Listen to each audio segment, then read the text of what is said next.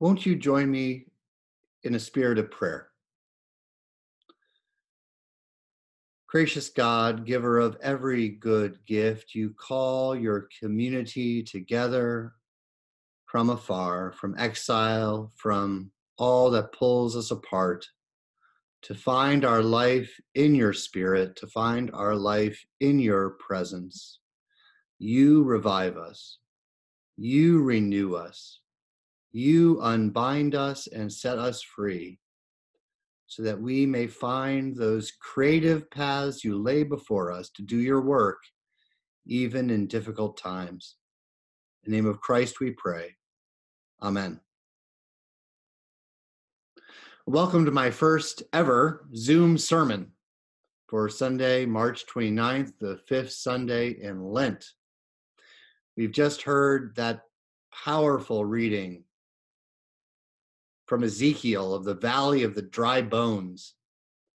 It's a story that sticks with me. I look forward to it every year at Easter Vigil, especially here at St. Martin's, where Court Van Ruten, our very own, does a great reading of it, really dramatic. He brings out the power and the drama of the story. And one year, I'll never forget, he even managed to weave in that song, Dem Bones, Dem Bones, Dem Dry Bones, and just an act of pure genius. It was startling and beautiful and really added to the telling of the story. And I'm still grateful for it to this day. I remember that story from Easter vigils I attended as a child in the 70s at Christ Church in New Brunswick. It was such a dramatic, vivid, visual reading. My child's imagination could really inhabit it. Of course, it would have to be a black and white film. Of course, it had to be very harsh and stark in contrast between dark and light. Those bones would make a noise as they clattered back together and found one another. It would be awe-inspiring as life slowly returned to those bones and flesh was added and the person returned in this mass resurrection of a long dead army in an arid valley. That's how I saw it, probably with a little claymation mixed in. You know, a little Harryhausen type of film.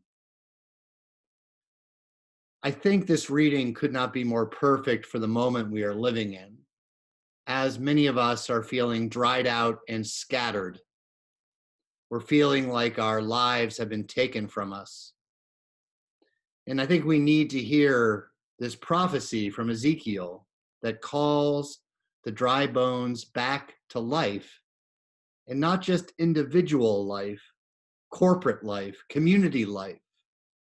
Ezekiel is prophesying graphically to a community in exile, the Jews in exile, who are feeling that their whole lives have been lost to them, who are in despair and wondering what the future will bring. Will they ever know the community of each other again? Will they ever know a full life again, life in the presence of God? And what Ezekiel makes clear is that God, our God, can bring life from death. Our God can restore life to long dead, separated and scattered bones. It's such a powerful image, these scattered bones. What great violence took part here. What great brutality. Not just skeletons on the ground, but scattered bones thrown near and far. The scattering helps us think that part of the story is the joining back together, the reunion of the bones, the rememberment after the dismemberment. And I know we are all longing for some remembrance. We're longing for some bringing back together because we're yearning for each other right now. We're missing each other. We're longing for community. And we're thinking how exciting will that day be when we all get back together. And one thing we're going to learn from this time of pandemic, I believe, is exactly how important community is to us, exactly how much we need each other, how we need to see each other's faces, to be reassured by each other, by our presence. And I know that God will call us back together, will call us to join each other in rejoicing when this is over. I think the crisis is going to teach us some things. I'm always looking for what is the meaning? What is the learning? How will this cause us to grow? It'll cause us to know we need each other. It'll cause us to value relationship more. It'll cause us to look all around us at all the brutal and vicious and violent forces that dismember community. How in the course of normal life and normal activity is our economy and our society, our way of living, causing violence and dismemberment of community? So we are leaving some people alone. We are leaving some people behind. We're leaving people out. These will be important reflections we learn from this time. In Hal Taussig's wonderful class on the African American reading of Scripture, he has already pointed out to us that this Ezekiel passage is deeply popular in the African American community because the African American community knows the story of exile, forced exile to this country in enslavement, and the despotism of slavery that was designed to take the life out of people, to create dry bones, scattered people, scattered families of great and terrible pain that still haunts us to this day. And from this story, enslaved Americans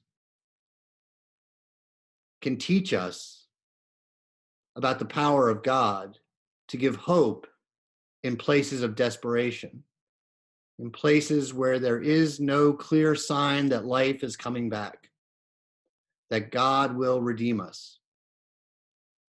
We can take hope from their testimony, their teaching to us as we listen to the story in Ezekiel.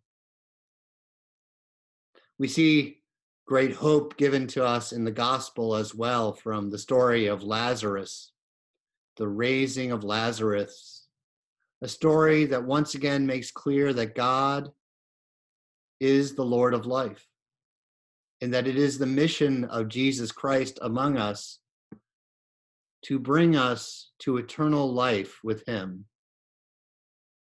a life that will never die. The very good news for us is that that life is now. In part, there's more later, but now we participate in that eternal life with God, raising us each day to life in Christ more particularly, a life of self-giving love, self-offering love, a life of courage, a life for the neighbor, a life for the other. This is the life we are raised to in Christ. And in just 2 weeks, we will give thanks and celebrate that this risen life is offered to all of us in the resurrection of our Lord Jesus Christ. So friends, we have many reasons to be a people of hope right now. Although I know you are under stress, there are great demands in your life. There is suffering and pain and worry and anxiety for many reasons. We can take this moment of worship and turn to God and refresh our spirits and let the hope come to us from what God has done for us, not from what we think we can do for ourselves.